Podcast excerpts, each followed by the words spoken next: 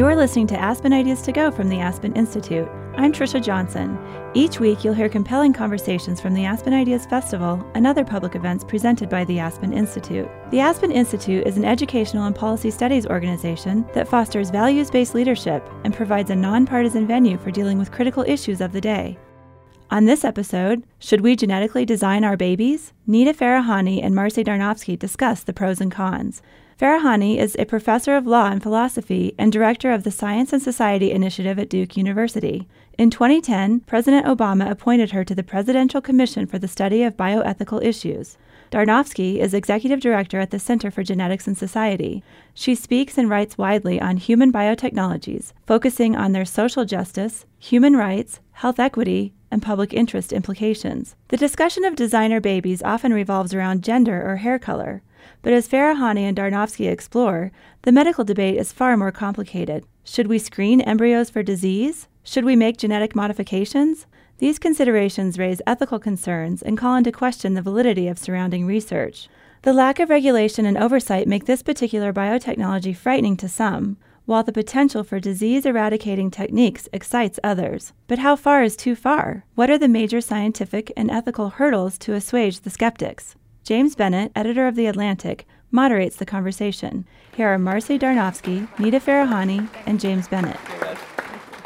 As Bill said, our session is provocatively titled, Should We Design Our Babies? And I think a lot of us lay people approach this question with um, profoundly mixed emotions, uh, a sense of uh, excitement on the one hand about the new possibilities of science. Um, of genetic in- interventions and therapies of one sort or another um, to help combat disease, um, diseases like Alzheimer's and Parkinson's.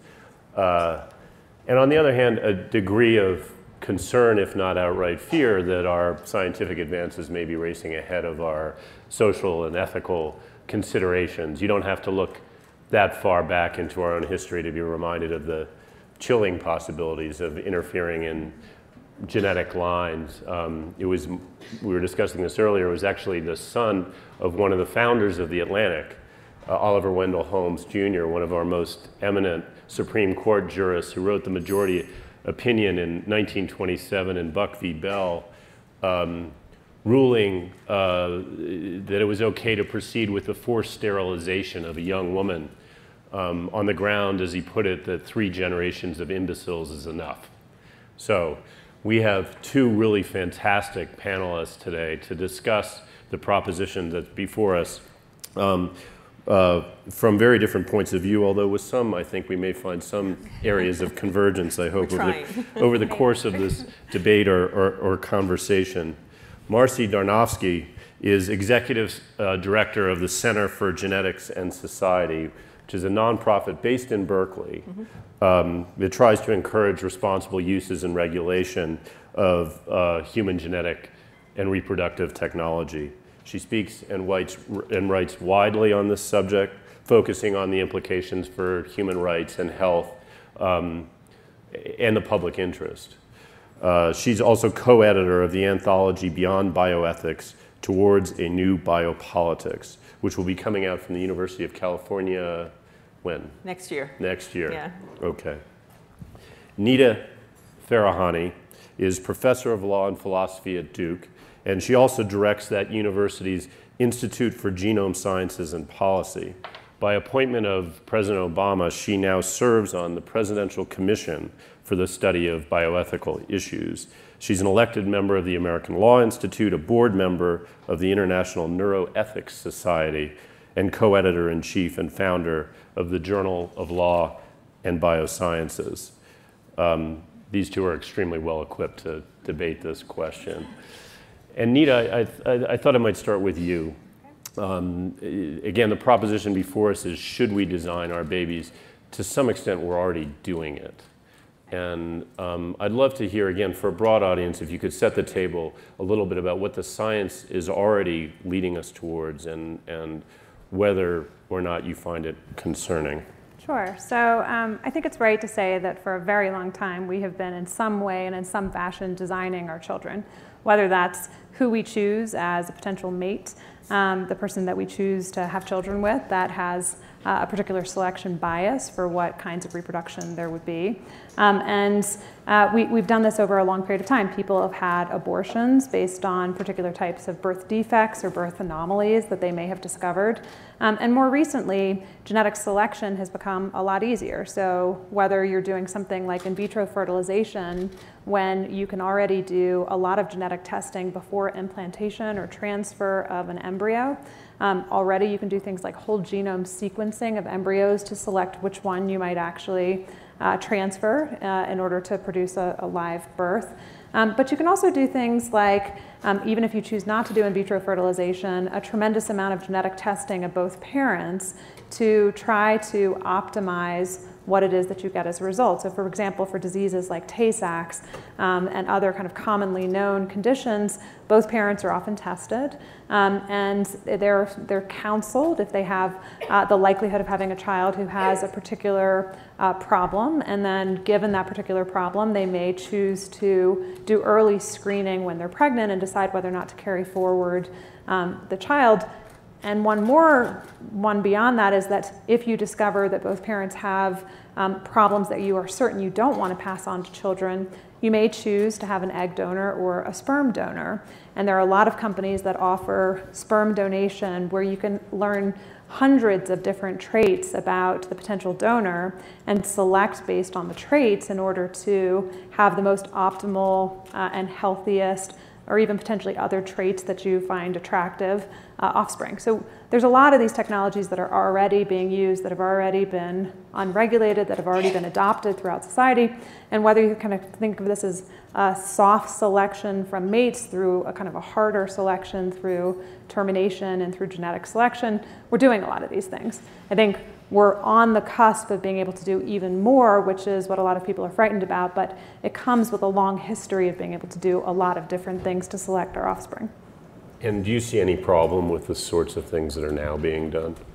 Um, do I see any problem? So I, I see some problems in the fact that a lot of these techniques are not well known or understood by people in society, um, that most of this goes unregulated and sort of under the radar so that people aren't aware of it. And I think we need to have a better understanding of how we're already designing future generations. Um, but I think that information is empowering and that people should be empowered with information and that they should have the ability to learn a lot of information, decide what's right for them in terms of having children and how to optimize having the healthiest possible children. So I think these advances are terrific advances, but they come with some concerns that I have about dis, uh, the lack of regulation. But, but I'll say, it's very different than the history we come from, which is the early American eugenics movement, which was state sponsored selection of children and state sponsored programs to try to get people, like in the case of Buck v. Bell, to either coercively sterilize people or to um, select particular types of offspring. These are individual people making individual choices about how to have healthy children. That's very different than state-sponsored eugenics. Okay, Marcy, to you then, what, what, is, what could be wrong with having more information in order to optimize the health of, of your offspring? Well, of course, we all want healthy children. And I think um, actually referring to what we do to have healthy children as designer babies is, is wrong, and it's actually kind of offensive.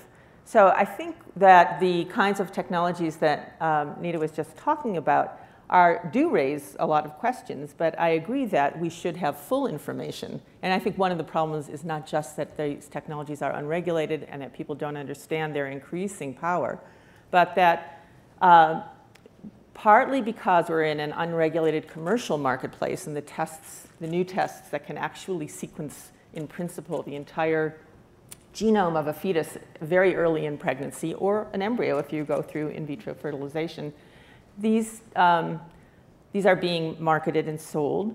Professional medical organizations are saying, um, wow, these are important technologies, but let's make sure they're not adopted as routine parts of prenatal care because they give women and their partners so much information that we don't know the meaning of that it, it is more likely to lead to uh, emotional distress and real harm than to good. So that's the medical about, I think, four different professional medical associations in the last year have issued guidelines like that. But the guidelines are kind of being run over by the commercial forces. And I think we do want to ask uh, where do we draw lines? And I do think that those should be individual decisions, but fully, fully informed ones. So, where I would certainly want, not myself, want to have a child with Tay Sachs, and I think most people would not want to. There are some people who feel that they would welcome a child with Down syndrome into their family. And families who don't know anything about Down syndrome and have not met children with Down syndromes or families raising a child with Down syndrome, they should be given the opportunity to have that kind of full information.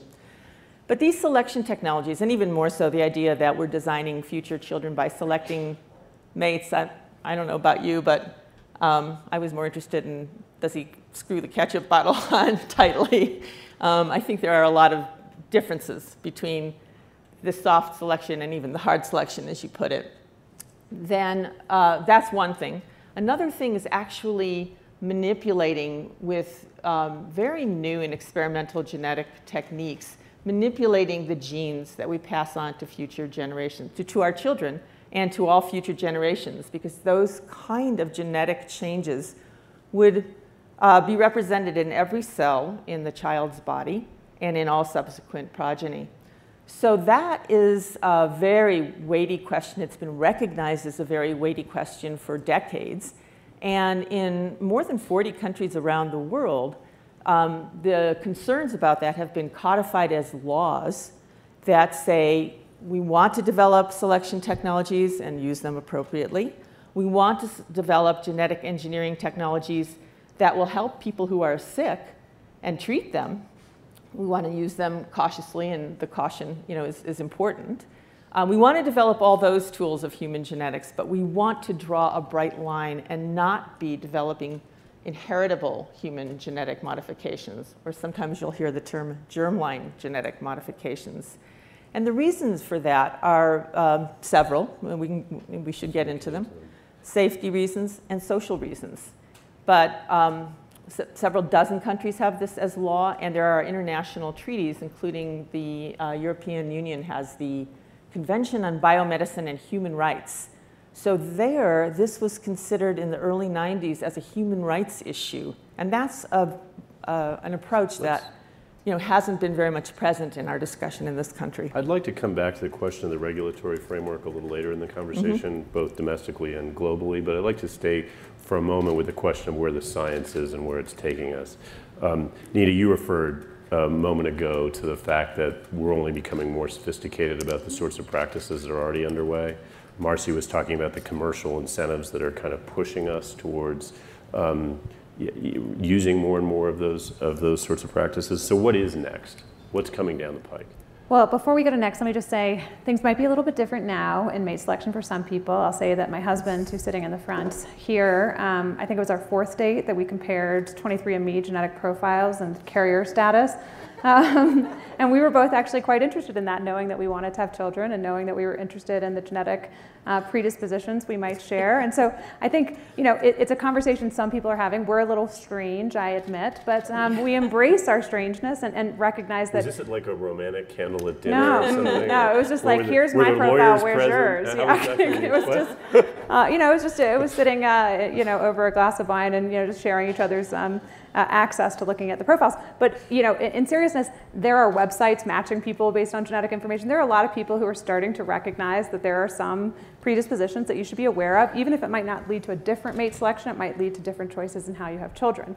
But where we are with the technology right now. So um, there are these possibilities right now. You can order sperm from the internet with knowing 500 different traits uh, about the potential you know, person. There are a lot of things that you can do to make choices. And that may be designed differently in the way you think about it. It's the way that I think about it. It's very much the thought about how do you ensure you have healthy children. Um, we are on the cusp of being able to cross over the line between what is just selection to being able to make modifications to the germline, things that are heritable. And there's, there's two different things you should sort of visualize. Start with a woman's egg, and you've got the egg, and in the center of it, you have the nucleus of the egg, and about 99.9% of the traits that she, the mother, is going to pass on are located in the nucleus. Surrounding the nucleus, there's something called mitochondria. And the mitochondria provides the fuel for the cell. It's the energy source. It comes originally from bacterium. Um, and you, you, you need healthy mitochondria in order to have healthy division of cells and healthy brains and healthy organ, organs and functions. Where we are right now is nowhere close to being able to tamper with the nucleus of the cell, which is what a lot of the kind of scary genetic modification is that people think about. But already in some limited trials um, in the UK as well as here before the FDA put a stop to it years ago, um, there have been trials in animals and a very limited number in humans that have looked to see whether or not you could take a woman who has unhealthy mitochondria, which leads to either multiple miscarriages or really severely affected children who most often suffer terribly or die. And we're talking about five to 7,000 births per year, not a huge number of women, but the women who are affected are affected repeatedly with, with childbirth. You could take out the unhealthy mitochondria and from a donor egg, put in healthy mitochondria. Or you could do this after it's been fertilized with sperm where you swap it out. The nuclear DNA remains unaffected, but the mitochondria is healthy, which enables that woman plus her partner um, to have healthy genetic children. So the FDA has just considered this. The UK has had a very long study to consider it, and many people think they're about to give the green light to move ahead with this type of genetic modification. But as Marcy points out, there have been conventions, and the bright line that we've maintained up until today has been you can do selection, you can even do hard selection, but you can't do modification. This is a form of modification that I'm supportive of us moving forward on limited clinical trials on. Um, but it's crossing a new line, and it's a new line that we need to have a broad societal conversation about to understand what the implications of doing so are. Let's stay with this question of mitochondrial manipulation. Uh, the effect is you wind up with an offspring with the genetic material of three parents. I wouldn't call it parents because three, parent right, has a very different connotation. Three different people contribute the yes, genetic three different material people to, contribute. This, to this offspring. So Marcy, um, are we actually having the conversation right now that Nita referred to? Um, the FDA hearing, is that, mm-hmm. is that a, a, a, sufficient airing of the concerns around this? And what do you see as wrong with this technology? Mm-hmm. Um, well, like with the more extreme technologies, I think there's safety issues and there's social issues. So um, the FDA did hold a hearing about it, and their mandate was to really look at the safety and efficacy. That's what the FDA does as an agency. And the panel of 20 some independent scientists um, heard the presentation from the people who are developing these technologies, both in the UK and in the US. They um, presumably had read all the papers.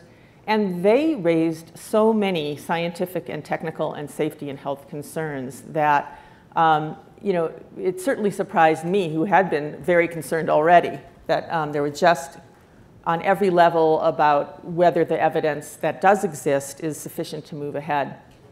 Someone commented that if this was a drug that was being evaluated, the level of evidence that we have would be far from sufficient to, to move ahead. clinical trials in, in Britain that Nita just referred to? There are no clinical trials in Britain. and um, so, so, there were clinical trials that were done in the US.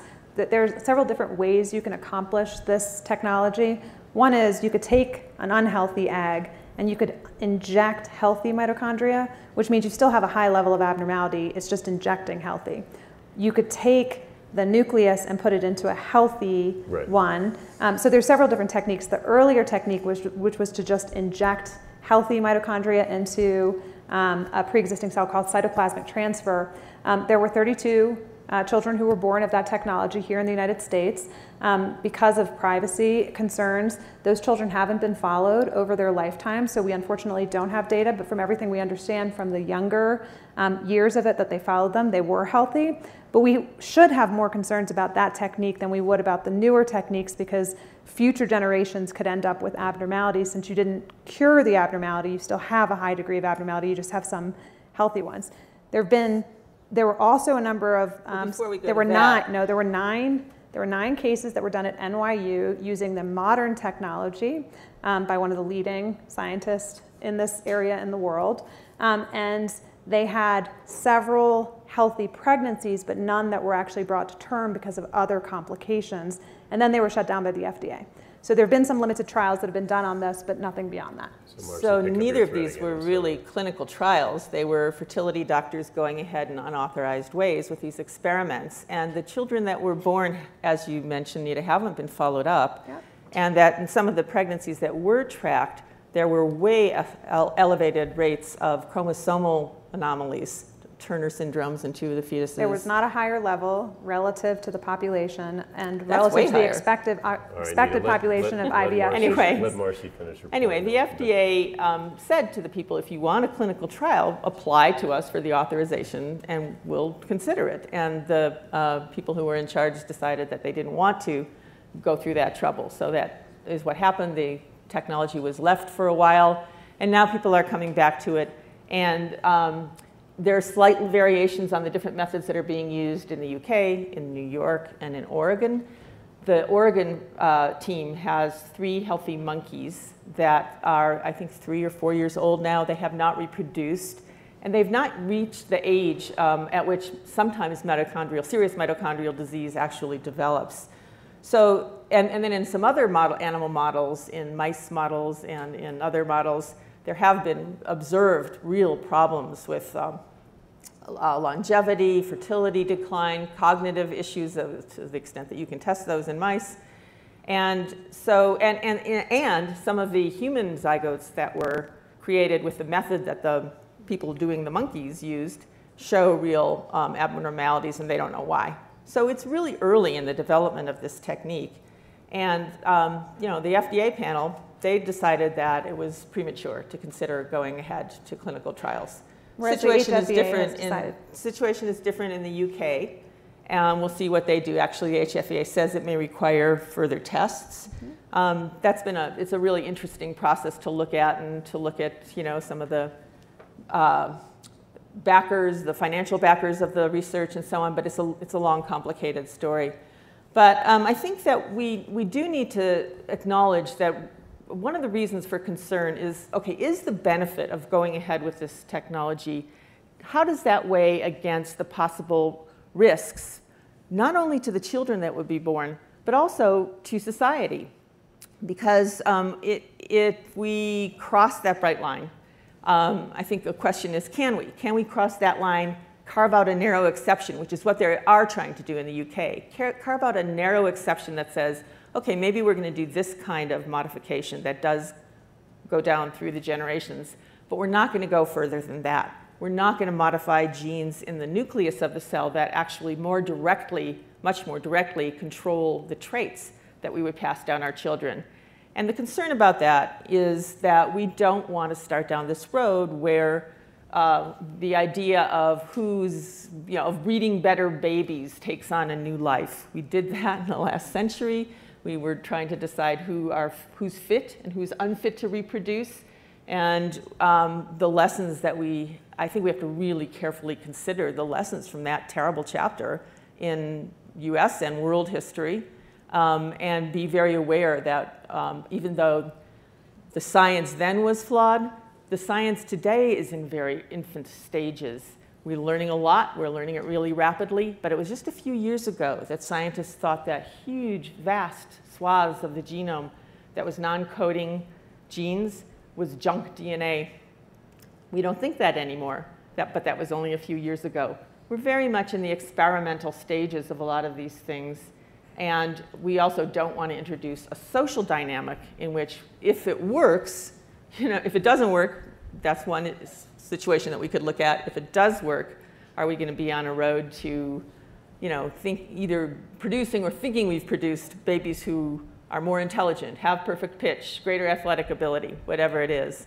And I think one of the questions about where the science is at is to really take a serious look at what can we, what could we do now or in the near future. So Nita, I want to give you the chance to respond to anything in what you just heard that you want to talk about, but I'd also like you, to, of course, the answer to move us towards the question of whether the regulatory framework we've got now and the regulators are adequate, because I was really interested in what you said about this NYU study. Is that how it works today? These guys just start experimenting until the FDA catches them and asks them to stop? Well, let me respond and get to Yeah. there, which is um, so I think I think Marcy's absolutely right to focus on the safety. We should be concerned about the safety, but we also have to recognize that there are risks in everything we do. There's risks risk in natural reproduction. If you look at the rate of um, genetic abnormalities, genetic defects that result from natural reproduction, it's actually quite high. If you look at IVF and you try to apply the same standard that we apply right now for mitochondrial transfer to IVF, we never would have permitted IVF to go forward, and IVF has enabled a lot of couples to have healthy children as a result. Um, and I think the opportunity for people to have healthy genetic children of their own is one that we shouldn't discount so easily. We should enable people and empower people to make individual choices to have healthy genetic children while recognizing that we have a duty to safeguard future generations. And so we have to look at safety. We have to be willing to look very carefully at it. The mitochondrial debate is a little bit of a red herring from my perspective. What it is is a small population of individuals who are severely affected by this disease, this mitochondrial abnormality, which severely affects their offspring. But it's really an opportunity for us to have a conversation about whether or not we think as a society we can draw reasonable lines around particular technologies rather than trying to throw out everything because we're too afraid to take steps forward. So, you know, should we be tinkering with nuclear DNA? No, we're not ready for that. We're far from it scientifically. But is it the case that there may be some genetic modifications that we have enough safety information about that are limited enough that we can comfortably say, as a society, we can draw a line here without thinking that that's going to open the floodgates to every other technology? I have faith in society. I have faith in the public. I have faith in our democratic deliberative process. I also have faith in couples who are deciding to have children, that very few of them are going into the doctor's office and saying, I want blue eyes or I want fast twitch muscle fibers in order to have a world class athlete. They're saying, I want a healthy child. And I want a healthy child who is a genetic child of my own. And I think enabling people to make that choice is one that modern technology has empowered and made possible, and that we should encourage the development of these technologies, ensuring that they're safe. With respect to the regulatory framework and NYU, it isn't clear who has the regulatory authority in this country to oversee all of the different reproductive technology clinics that have cropped up.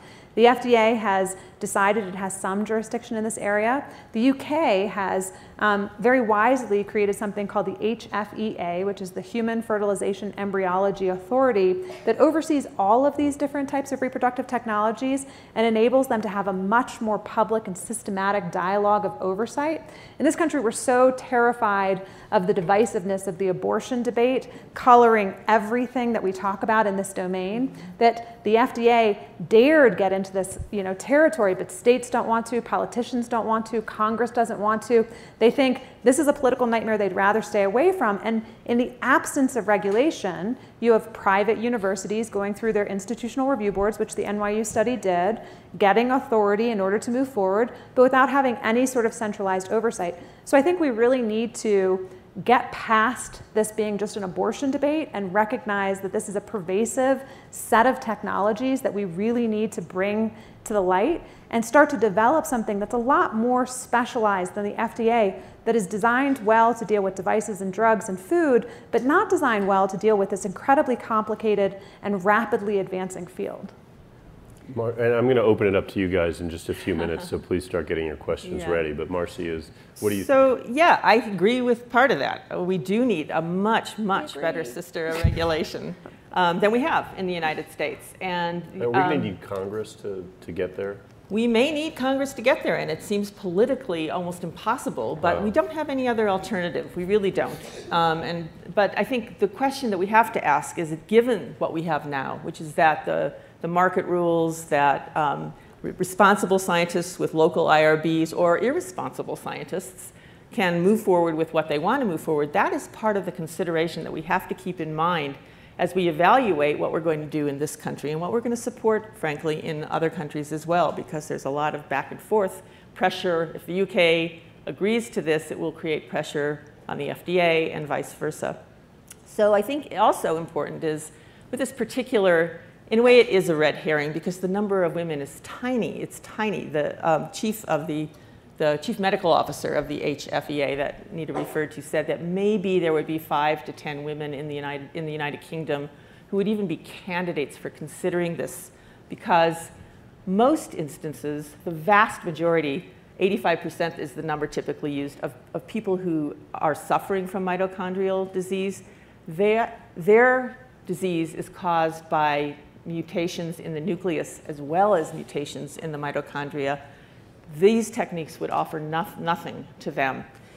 The other really important piece of this, this technique, the three person IVF or whatever you want to call it, it's really nuclear genome transfer. You're not really just switching mitochondrial around. But the other really important thing to consider is that women who want to have, who, these tiny number of women who want to have a child who is healthy and who is genetically related, even they have other options. They could do the embryo selection technology, pre-implantation genetic, so, that so almost all of that tiny number, unless you have a situation in which all of the mitochondria in a woman are mutated, those women would not be. But that's a tiny proportion of the 10 to 15 that the chief medical officer in the UK said would be candidates for this procedure.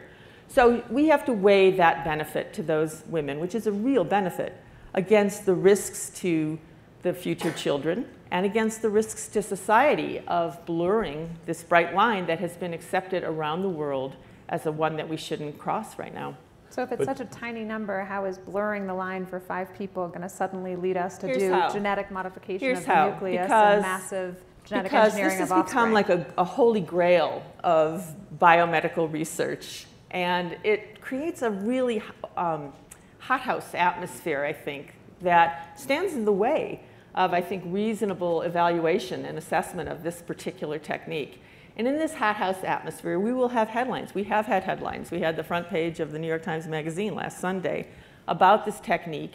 And once it's approved, people whose children are sick and suffering from mitochondrial disease that aren't even going to be possibly helped by this technique will say, well, look, you approved genetic, inheritable genetic modification for mitochondrial DNA, why shouldn't I have genetic modification for nuclear DNA? Because it's a totally That's different technology, and we are years and light years away from the type of technological interventions that are possible. We can't, we can't, we Marcy, can't do a petri dish on the society. Just, the idea we can extrapolate well, from what so we know. I, I, get to respond a little, yeah, which is the right. idea that the public is incapable of making any more discriminating choices besides there's one bright line, and once we set it, we can never move it, no matter what new technological advances are, sells the public short. I agree that sensationalist headlines are a problem and we have to address them, but reasoned, deliberative democracy enables us to get past reactionary lines and to draw new ones based on new information and new technology. Let's say that we live, for purposes of argument, we lived in a country that had reasonable deliberative democracy.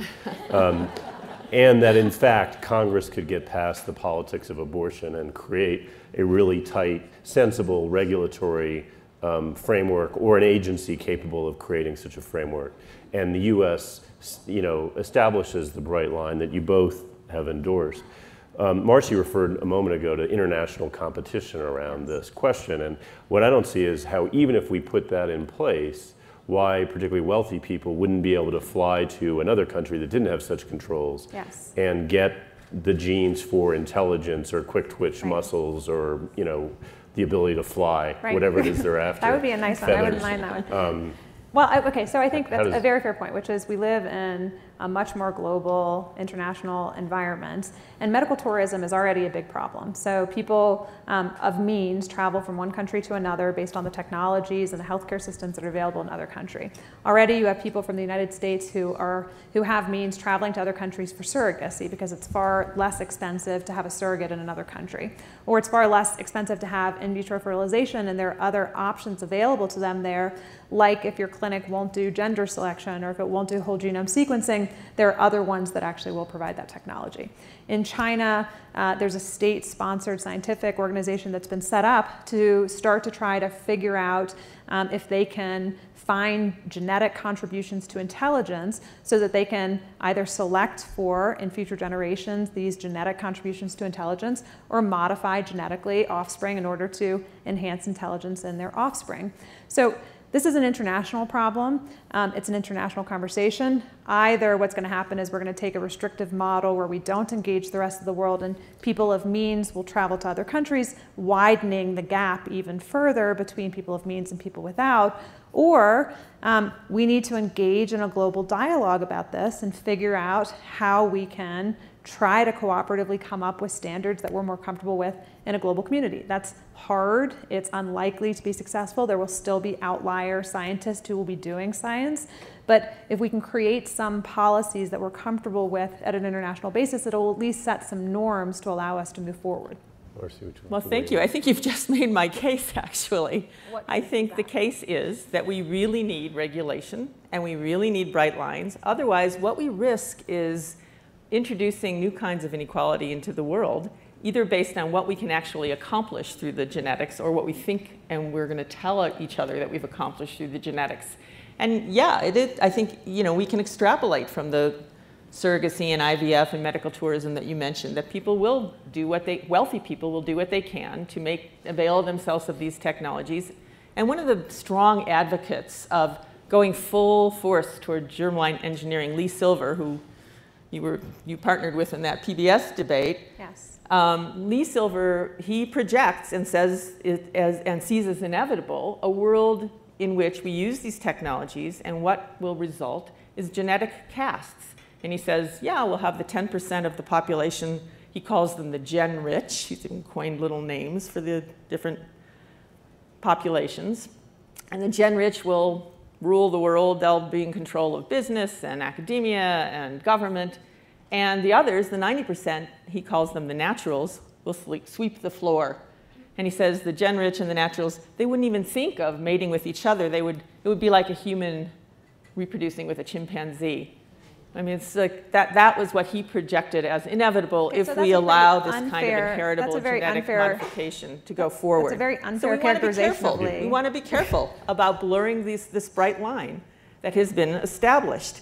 We want to be careful looking at the history, we want to be careful understanding the policy regime, and we want to be careful looking at the scientific and technical evidence. So I have to defend Please. Lee for just a moment because I think that that's this is a, a very prominent scientist who's done pretty extraordinary work that's really helped advance the conversation, um, and I think denigrating him in that way is, is really unfair. What he the point he has tried to make is the more we treat technology itself as evil rather than misuse of it, the more we end up with these different castes. That we have to actually recognize that technology has enabled a lot of progress in the world, particularly medical technology. And if we deal with it in this simply like, no, we're terrified of what's going to happen, so we're going to have fear mongering, the people who aren't afraid, the people who are the technophiles, may adopt it and they will end up with different segments of the population. Um, and that's problematic, and he recognizes that being the problem, not just that we should embrace all technology. He recognizes safety issues, efficacy issues, social policy issues, and he believes, and in his own practice, running a corporation called GenePeeks right now as well, which enables this testing of sperm so that you can have five to 500 different traits chosen from your sperm. He recognizes that um, right now we're in an era where people are using this information to try to have healthier children, to reduce the fact that so many, so many people are putting off child rearing until later ages, which increases birth defects and increases risk. That new technology is enabling, enabling people to have healthy genetic children later in life, and that that's something that he wants to enable people to do. I think that's wonderful, and I think rather than just adopting a bright line, I'm terrified of technology and don't want to have to cross that line, I'd rather us have a meaningful conversation about where is it reasonable to draw the line in light of advancing technology? How can we incorporate new information? And how can we ensure people have all of the information to make sensible choices for themselves?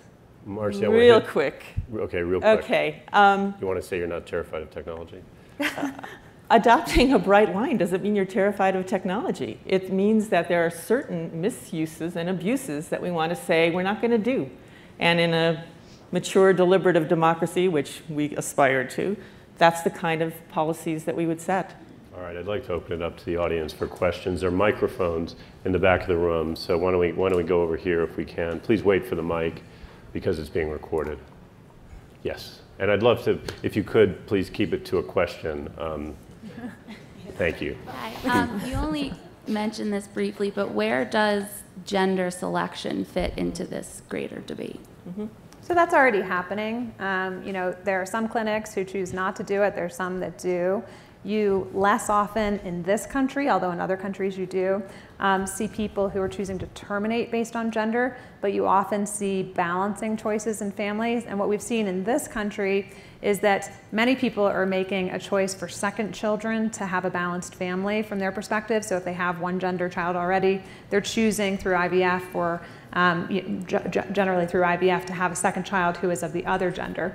But it's a real concern and one that's already um, having problems in other countries where you know males are favored to females, and if you have one child that you can have, people are going to choose to have the male rather than female. So um, there is some skewing of gender in those societies that we see already, and um, it suggests that selection itself can have a significant implication on future generations as well.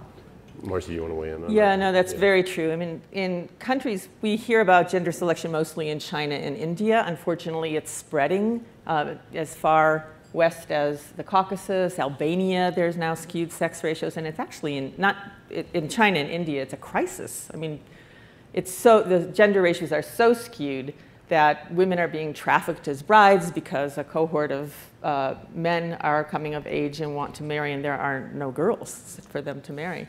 So it's really quite, quite bad in those other countries. And um, I think in this country, you know, it's, it's, it is offered by some fertility clinics. Um, I think many people choose, you know, for all kinds of reasons. Some reasons maybe I would be sympathetic to. Some reasons like I want a daughter who I can play Barbie with, I wouldn't be as sympathetic to.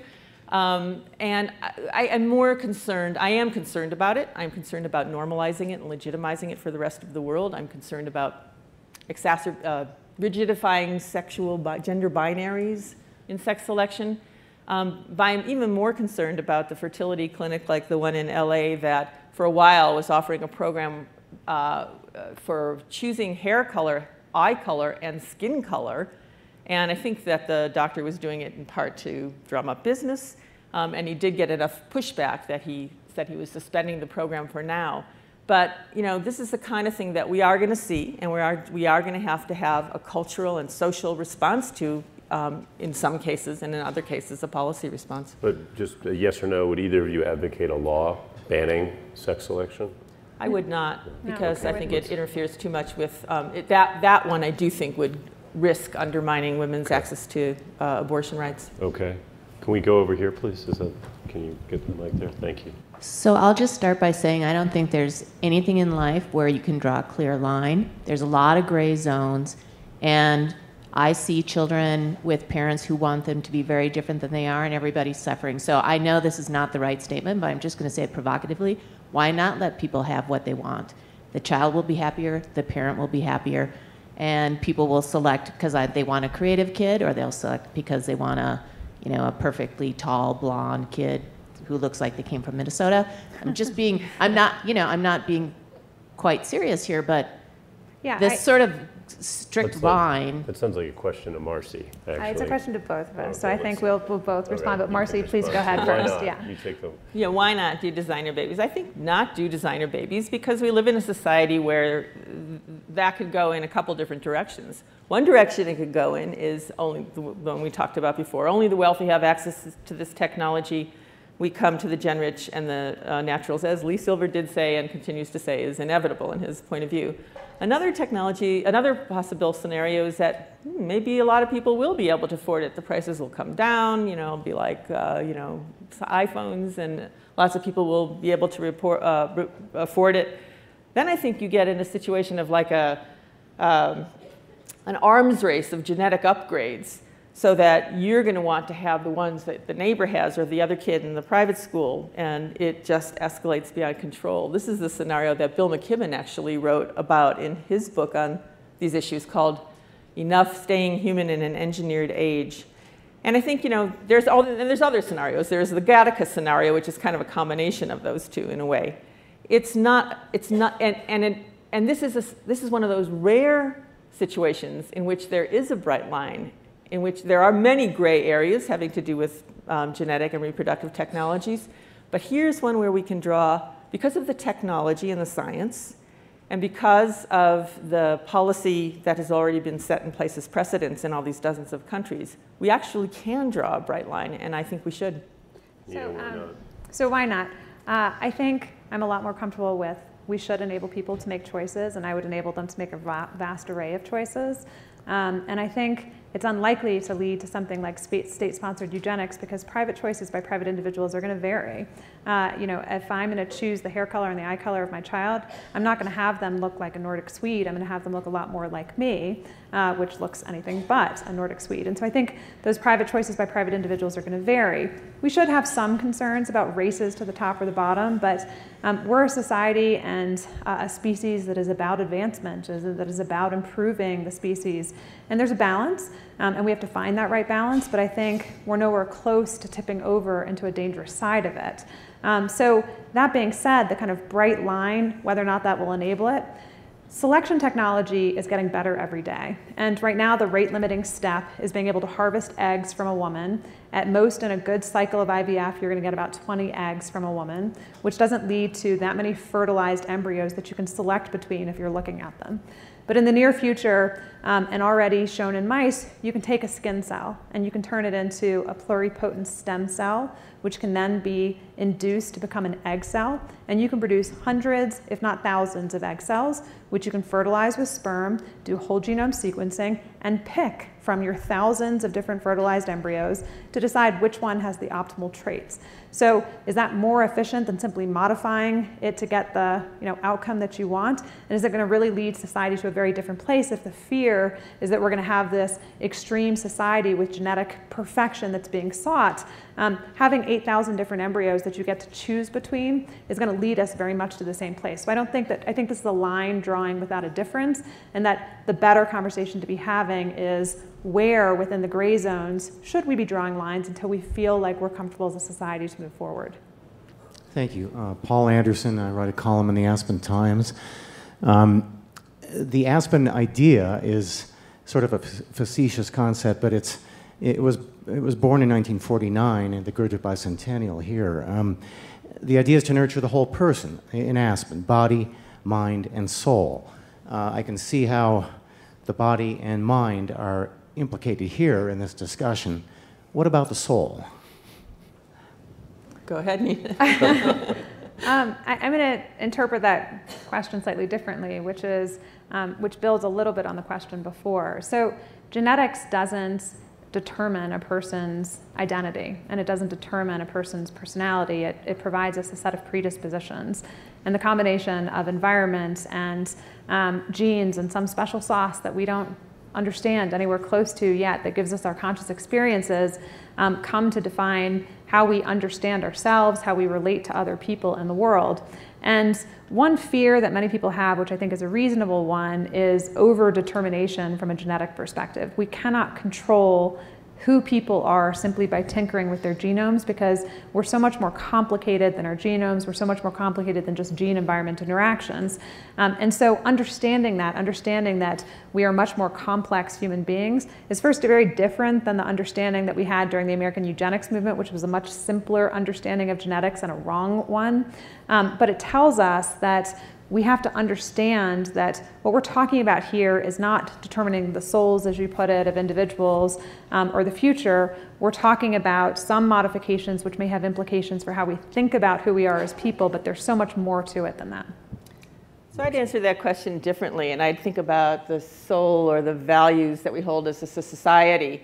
And I think to say that in those bad old days, it was state-sponsored eugenics, and now we have nothing to fear is really um, an oversimplification. First of all, I don't think we have grappled with the history of eugenics in this country. I agree.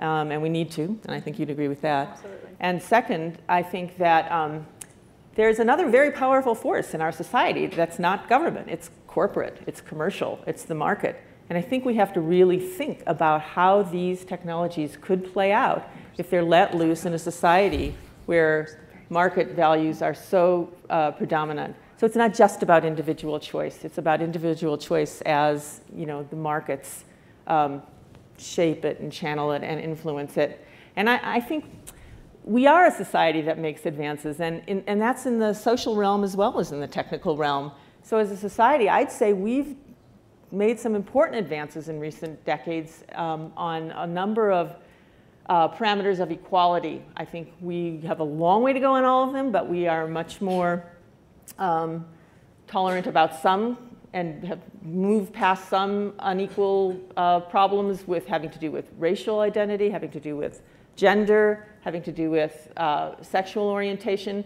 We've gone backwards, unfortunately, in terms of class equality. And I think that we don't, what we don't want to do is to put ourselves in a situation where this bright and shiny new technology, um, which has many, it's, it's not all genetic technology, I'm talking just about inheritable genetic modification, where th through the promise of that, we're going to find ourselves moving towards a, a, a world where we're exacerbating existing inequalities and maybe creating entirely new kinds. Um, hi, my name is Amalia and I'm from Denver North High School.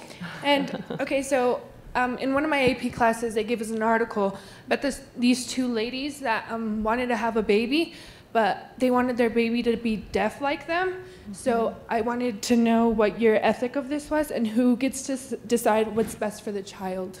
Yeah.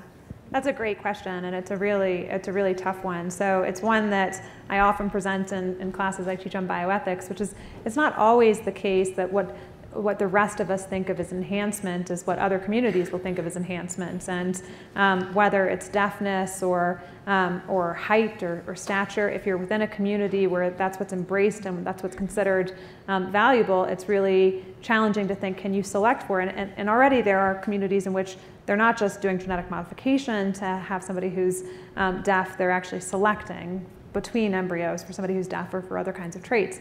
Um, I don't have an easy answer to that question. You know, I, I go back to the individual choices by individuals um, and not interfering significantly with procreative liberties. But that, that particular example troubles me, and it troubles me in a number of ways, not the least of which it, it reveals to me my own biases about what I think a baseline of normal is. Um, and that's a really loaded word, normal or typical, because my definition isn't necessarily the right definition. And so I wouldn't want to be in the position of moral decision making for other people. So I worry about, um, about legislation which tries to make a decision as to what's typical or what's normal uh, for other people. I'd rather empower people to make individual choices that are best for themselves. Yeah, it is a really good question. And on selection, I think we have to leave that to people, but we have to really think about it carefully. And that example is often used in a way that is um, really problematic for a lot of people in the disability rights movement who have really pioneered, um, I think, a lot of critical thinking about these selection technologies. And as they get more powerful, and as they pose questions about what kind of children do we want to you know, have in the world and who, what, what kind of children deser child deserves to be born.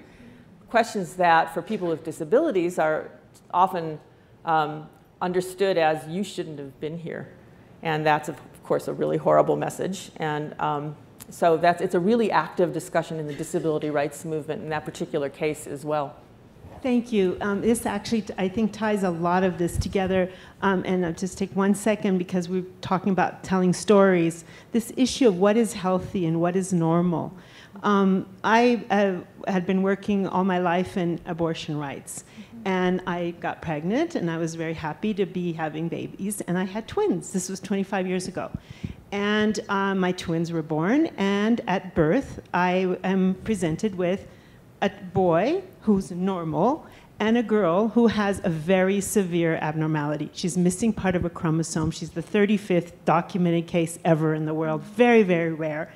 I'm told, my husband and I are told, your daughter is going to be severely retarded. She'll never walk, talk, or be potty trained. You really need to, this was in New York City, you need to go and really look at institutions and probably think of institutionalizing your daughter and take your healthy son home.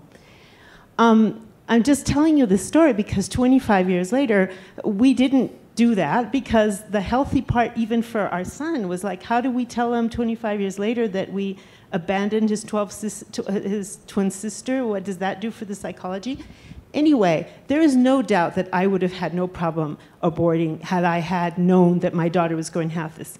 But I now know that my daughter not only bikes, swims, she's a cello player, she's paints, she's sold painting. She can't talk very well. She's been, uh, you know, but she has empowered our, I mean, changed our lives. And this issue of what happens if on an individual basis we all start selecting out Downs, autism, um, severe retardation in the case of my daughter. What are we doing to the society ultimately? And that's where the, the issue of letting it be an individualistic decisions and, and then really looking at where we're going to go with society and this belief that we do, do actually hold um, diversity as a high, as something that actually empowers us all and, and, and benefits all of society. And I, I feel like that's the piece that's missing in this discussion. We really have to look out many, many years, many generations, and would we actually be better as a society if we let individuals select out people that would be abnormal or not healthy? Okay. Sounds like a question to Sure. So first of all, thank you for being willing to share that story with us. It's a, a very powerful example and a really helpful one for our conversation. Um, I think that there's no doubt that there will be a number of people who will choose, equipped with that information, to terminate.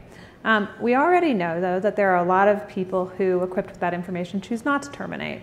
Uh, and that number may change over time. We may end up with people who decide uh, that um, you know, even minor abnormalities are not something that they're willing to carry on. Um, and it will shape society. I mean, a lot of things will shape society. This is one of them. And changing the diversity in the population is, I believe, inevitable. I believe it's going to happen. I don't think it's going to happen where you will see nobody with Downs being born or brought into the world, or nobody with any of these different chromosomal atypicalities being brought into the world, but it will change. And we will celebrate different kinds of differences and different kinds of diversity rather than the diversities that we've celebrated in the past. But without a doubt, our society is changing and genetic technologies are going to change it. And it's really worth us thinking carefully each individual needs to be given and empowered with the information. My husband and I went through genetic counseling with um, pregnancy to learn about different genetic testing that was available to us. Um, and you know, it was very useful, even with my genetics background, to sit through an hour of genetic counseling um, and to be told, here's what we're testing for. Um, and when we're testing, uh, you should know that if it comes back positive, for example, for Downs, that there's a huge diversity of how that can affect a child, some of whom can be really um, functioning fully and enjoying life, and some can be really severely functioning. And so this doesn't guide or answer your decision. While it may inform it, it isn't the answer for you. It's simply a step in making that choice. Marcy, do you want to address that question? So just, yeah, really briefly. I mean, I think that these questions about selection are so thorny and so weighty. And um, you're right, the technologies change society.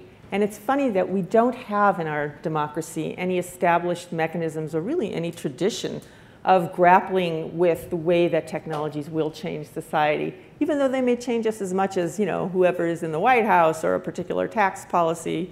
We need that, and we need the conversations, and we need to be willing to think about it on a level that's not just individual, even though we have to also, of course, think about it on that level, but think about it in terms of the broader social trends and dynamics that we want to encourage or discourage. So that's where I hope we'll go with this conversation. That was Nita Farahany, Marcy Darnovsky, and James Bennet, recorded live at the 2014 Aspen Ideas Festival. The Aspen Ideas Festival is the nation's premier gathering place for leaders from around the globe and from across disciplines to engage in deep, inquisitive discussion and tackle the ideas and issues that shape our lives and challenge our times. You can discover more at our website, aspenideas.org. Make sure to subscribe to this podcast, Aspen Ideas to Go, on iTunes or other popular podcasting services. And while you're there, please take a few moments to rate and review this podcast and share it with your friends and colleagues. You can follow the festival at Aspen Ideas on Twitter and Facebook. I'm Trisha Johnson, Editorial Director of Public Programs at the Aspen Institute. Thank you for listening.